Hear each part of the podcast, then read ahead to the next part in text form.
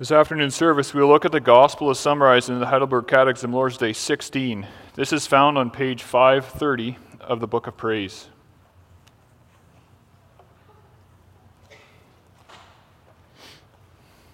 So we start with question and answer 40.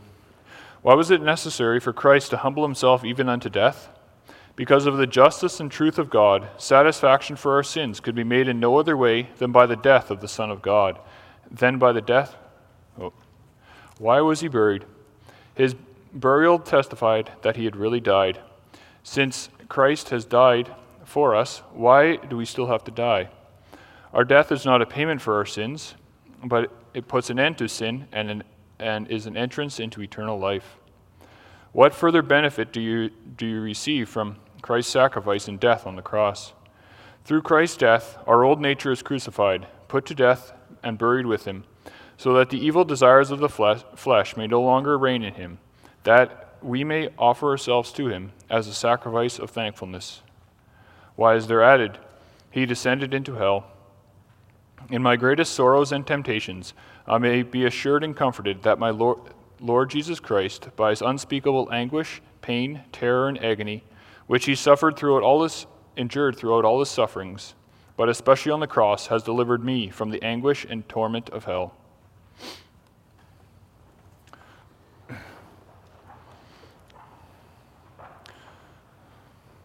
All scripture references will be from the NIV.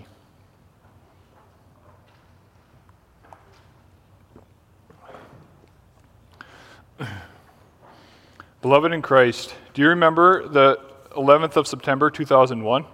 If you're old enough, I'm sure that you do. 9 11 was planes exploding, buildings crumbling, and a sense of panic and disbelief that this was even happening.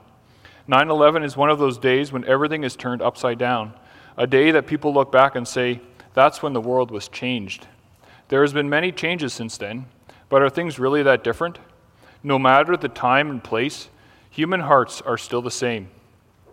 Yet there was a day when suddenly everything did change, a turning point like none other. None other. This was the moment when the old order of things passed away and a new age began.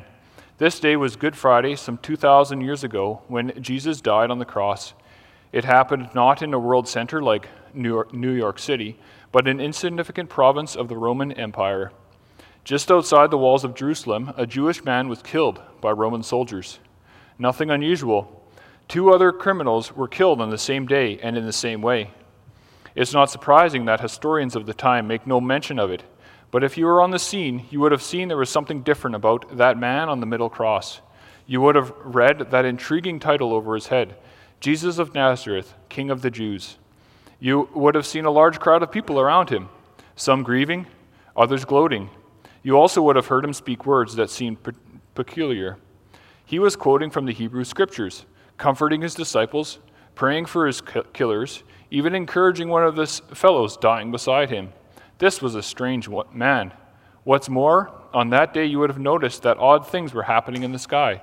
For three full hours the sun stopped shining, as if night had fallen, hours early. Then suddenly the man in the middle seemed to run out of life. A couple of times he cried out, first in utter anguish, then in humble surrender. He bowed his head and breathed his last. To everyone present, it was clear that Jesus was dead and this was the reality that at once resounded through that little corner of the world. For at that moment, you would have felt the earth shake and seen the mountains split. Even more amazingly, tombs broke open, and the bodies of many holy people who had died were raised to life. And when you went back into the city that day, you would have heard about something eerie that happened at the temple. At the moment Jesus died, the curtain of the temple was torn in two from top to bottom. What to make of all this? What was going on in the death of that man from Nazareth? If had hung around Jerusalem for a while, the puzzle pieces would have started to come together. Wait until Pentecost, Pentecost, then go and listen to his disciples declare amazing things. This Jesus, they said to the crowds, was a man accredited to you by miracles, wonders, and signs, which God did among you through him. This man was handed over and put to death, but God raised him from the dead, freeing him from the agony of death. Therefore, God has made him both this Jesus both Lord and Christ. They weren't they weren't overstating. Jesus' death really had changed things, By that time, Jesus had already sent, ascended into heaven. Yet everything depended on what happened that Friday afternoon, some weeks before. Jesus had been crucified, dead, and buried. So this afternoon, let's consider this life changing, life transforming event, looking at Lord's Day 16 on this theme. By the death of Christ, we have new, new life in every way through justification, sanctification, and glorification.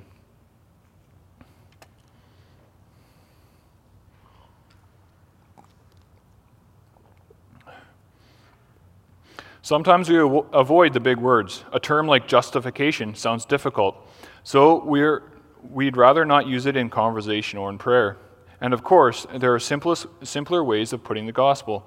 Yet the beauty of that term justification is how accurately exp- it expresses that God has done all for us in Jesus Christ.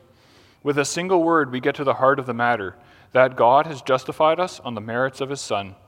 This word brings us into the courtroom of God for the Lord God, the Scriptures tells us, is a righteous judge. He established a holy law for those who bear his image, and he wants it followed exactly. But those who don't obey his law have to appear before the heavenly judge and answer for all their misdeeds. For God has re- resolved to punish those who do wrong. If true obedience isn't given, there'll be a price to pay, a heavy price, an eternal price. It's not a pleasant thing, and yet we have to say it remains perfectly just. It's what God in His law always said He would do. The soul who sins shall die. The fact is, we're closely involved in this courtroom scene. It's a case that we've had interest in, for we're in the prisoner's box and we stand accused. We've broken God's law in more ways than we know. Law breaking isn't just the gruesome murders that we hear about on the news, it's not just the adultery all around us or the false religion. This trial before God is about our pride, which we keep carefully concealed and which is always there. It's about our unkindness to the brother in the church who irritates us. It's about our impatience with our kids. It's about our ungrateful spirit towards God. We could go on, for we're all guilty. I wonder how often we pause to consider this. We're comfortable with the language of grace and forgiveness, and we try not to dwell on the terror of God's judgment. Yet judgment brings us close to the beating heart of the gospel. Our whole lives stand exposed before God's judgment, and He has every reason to condemn us. He would condemn us if it weren't for the most wonderful act of justification by which God declares us completely free of all sin. Put it this way the charges are thrown out, the conviction overturned, the penalty wavered. Justification means that our countless deeds or misdeeds and transgressions, sins past, present, and future, these have been taken off our record entirely and permanently. God has justified his believers and made us right with him. Now to the point. This reality is possible only through that single event so long ago, that death outside Jerusalem, some 20 centuries past. It's the one foundation, reason, and basis for our salvation. The Catechism makes this plain with the first question and answer. It says, Why was it necessary for Christ to humble himself even unto death? Lord's Day 15 tells us how Christ suffered from the moment he was conceived. He was a man of sorrows each day of his earthly life. So why did it have to go all the way? Why not put a stop to it once Jesus showed he was willing, or once the blood started to flow from the marks of the whip? Wasn't that enough? Why descend even unto death? But the Catechism reminds us that salvation is always on God's terms. Because of the justice and truth of God, satisfaction for our sins could be made in no other way than by the death of the Son of God. He's a God of justice, whose perfect justice can only be satisfied in this most costly, costly way. This is what it takes so, how good that we can confess it in our creed every Sunday again Jesus Christ, the Son of God, died. Paul puts the gospel like this in Romans 6, verse 10. The death he died, he died for sin once for all. God now has the legal grounds to overlook our transgression and to release us from the punishment that the law requires. As the Spirit says in Colossians 2, verse 13 to 14. He forgave us all our sins, having canceled the written code with its regulations that is that was against us and, and that stood opposed to us. He took it away, nailing it to the cross. God forgave us, and more than that, the, Christ, the cross means that God can accept us. He clears our name, then brings us into the covenant of love. Think of how this new fellowship was signified at the moment that Jesus died. If you recall how the curtain of the temple was torn in two, this was confirmation that a new age had began, begun, one of true communion be, between God and his people. The tearing of the curtain meant that the impossible separation has finally been overcome by the death of the Son of God. Now, through Christ, believers can go directly into God's presence because sin is forgiven. That's not just Sunday theology, but something with real consequences for every day. Because Christ died, we can approach the holy God in prayer and speak to speak to the Lord with true openness, with joy, and a spirit of trust. We know what Hebrews says we have confidence to enter the most holy place by the blood of Jesus, by a new and living way opened for us through the curtain. So let us draw nigh to God, near to God with a sincere heart in full assurance of faith. The curtain has been opened. By Christ's death, we've been given the gift of speaking with God. We're allowed to draw near to Him with ease and confidence and with a living hope. Beloved, is this costly privilege something we, we make use of? Is prayer a gift that we take the time to enjoy often? Say you've had unlimited pass to a theme park with exciting roller coasters and other wild rides. Would you not go all the time? Wouldn't you? Or if you had paid for an annual pass to our national parks, you'd want to make use of that access. In prayer, we've got behind the curtain privileges. We're allowed access to God's holy presence through Christ. So, Hebrews says, let us draw near. More than that, when we're in trouble, more than when we're worried, but draw near, simply to praise God for his abounding grace, simply to thank him for his loving kindness. Because of Christ's death, God says that we can draw near with a sincere heart, in full assurance of faith, ask for wisdom, ask for strength, ask for mercy, ask for comfort. In prayer, thank him for his gifts. Thank, confess to him your sins. Praise him with all that he is, and praise, express your love to him you can go through the curtain boldly in Jesus' love. There's a second word that we need to know, a second reality we need to experience every day, and that is sanctification.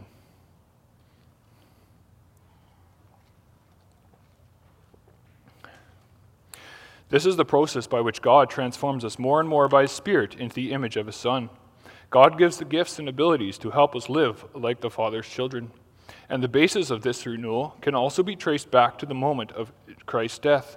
It all springs from the cross, we said, even that magnificent project of changing sinners into people who resemble Christ. The Catechism says, What further benefit do you receive from Christ's sacrifice and death on the cross? It was such a loaded event, such a significant occasion, full of saving value, so what further benefit is there? The answer is given. Through Christ's death, our old nature is crucified, put to death, and buried with him. It's saying that when Christ died, just more than just his own life came to an end. In a sense, Jesus' death meant the death of millions of sinners. We died that day. For on the cross, Jesus or Christ took away sin's power over us. He snapped its cruel chains from our hearts and minds. By dying, Jesus said to Satan, I won't let you dictate to my people anymore. I won't let you do- dominate them with your accusations and your suggestions of guilt. By my death, I've set them free, and I've made, po- made possible a new life for all who believe. On Good Friday, Satan met his match, and he was crushed. Ponder the circumstance this has for us, for how we think and speak and act. Paul puts it to us directly How shall we who died to sin live any longer in it? Romans 2, 6, verse 2. Sin belongs to the outdated order of things. It's part of the old life we've left behind. As Paul says in verse 6, we know that our old man, or our old nature, was crucified with him, that the body of sin might be done away with. Yes, our old self. That whole wicked manner of thinking and speaking and acting. Our old self has been crucified along with Christ. As far as God is concerned, sin's power has been irreversibly broken, its appeal has been shattered, done away with. Yet we know the struggle is far from done. It's an ongoing process. That's why Paul says that as Christians we must continue to put to death, even continue to keep even continue to keep crucifying. Whatever in us is still the work of Satan. That's graphic language. Crucifying your old self. As those who've never seen a crucifixion, it's hard to understand. Yet recall, recall what crucifixion was far less clinical than death by lethal injection or hanging, which is over in minutes or even seconds. Crucifixion was absolute torture. It was an hours long process of draining all the life out of a human being by loss of blood, by suffocation, By the onset of total shock, a man crucified was sure to die. God says that what we must do with our sin, crucify it. We must deal with our sin resolutely. In the power of the Spirit, we must address sin decisively, with every intention of wiping it out, killing the evil still within us. Even if it takes a long time, there shouldn't be any doubt about what's going to happen to sin in our life. It's going to end. That puts a challenge to us because so often we're easy on sin and will let things go. Instead of fleeing wickedness, we come to terms with it and we accept certain sins as a part of our life. Perhaps we leave a favorite sin where it can be uncovered quickly when we're feeling bored or rebellious or angry. Sin has been killed by Christ, but it's like we keep lifting the lid of the coffin because we want to take a peek at its rotting corpse. Take a look, even climb inside. But how shall we who die to sin live any longer in it? Crucifying our old nature means we aim to destroy the wickedness that remains. Fighting sin cannot be a passive activity where we merely hope to avoid it in the, in the future with a bit of luck and the right circumstances. Jesus once said that it takes plucking out of the eye that sins, cutting off the arm that offends. It's smashing that bottle of booze because we know our drinking always gets out of hand. It's getting accountable for our use of the internet because there's too much temptation lurking there. It's selling the fancy car that's become an idol It's breaking off a friendship that's leading you into sin. Can we, you, we name our personal sins? Can we say what our evil habits are? If we can, then we should be ready to kill them, even bury them. It sounds dramatic, but this is true sanctification. It's a struggle, fighting the temptation all around us. At times, it feels like Satan's breathing down your neck, like you're always on the verge of ruining your life, but this kind of intensity just means you're engaged in the battle. It's by God's grace alone that you're fighting, putting to death the old ways and letting the new come to life. That's the other side of it. Being a child of God is much more than just staying away from evil. Being a child of God is also a life actively doing good, busy with the, with the Father's perfect will. The Catechism explains we must crucify our old nature so that we may offer, offer ourselves to God as a sacrifice of thanks, thankfulness. In the Old Testament, a sacrifice of thankfulness was given to God in gratitude. It wasn't given to atone for sin, but simply to praise God's name for his goodness. Similarly, in positive ways, we can offer ourselves to God in worship, in prayer, in service, with our gifts. This is what Paul calls walking in newness of life. In Christ, we died already, so now we live again for a new and better purpose. We live for serving God. So often, so offer yourself to the Lord Again, this can't be something we're passive about, or we simply hope that one day we will find a way to really contribute to God's kingdom. And until then, we'll sit back and stay busy with our own life. Instead, find those ways in which you know you can serve. God has given you gifts and opportunities and energy. So notice these areas in the church, in the community, in your family, in the world, where you can put your gifts to good use for the glory of your Master. In the, in the power of Christ, seek whatever means you can praise your glorious Redeemer. Time for one more important term, because through the death of Christ, we also receive glorification.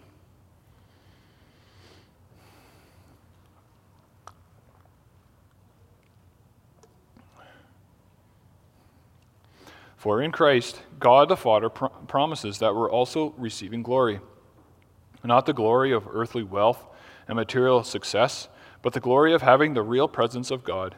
This is the destination that lies before us, and we have to see that this blessing, too, has its only foundation in the bitter death of our Lord Jesus Christ. The question is asked Since Christ has died for us, why do we still have to die? In that single moment on the cross, if that single moment on the cross was really so world changing, why do things carry on as they have since the beginning? Since Christ's death, People still get sick with cancer and then die. People suffer with dementia for years and then die. People, even young people, are suddenly confronted with the final enemy. It all happens to us, should the Lord delay. For every person, the shadow of your own death is a constant companion. Here, the Catechism teaches us to look at the whole picture. Our death is not a payment for sins, but it puts an end to sin and is an entrance into eternal life. You could say that since the cross, even death has transformed. Death is still a terrible enemy, and it still runs counter to God's good purpose. But He made us to live with Him forever.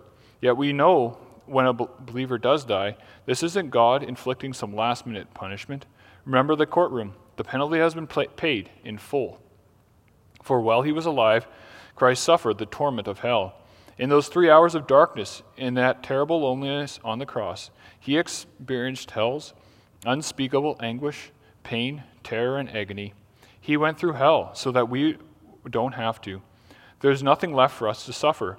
This means that when we die, we know exactly where we're going or where our loved one in Christ is going. Death serves as a gateway to eternal life. Even this truth was seen at the moment of Christ's passing so long ago.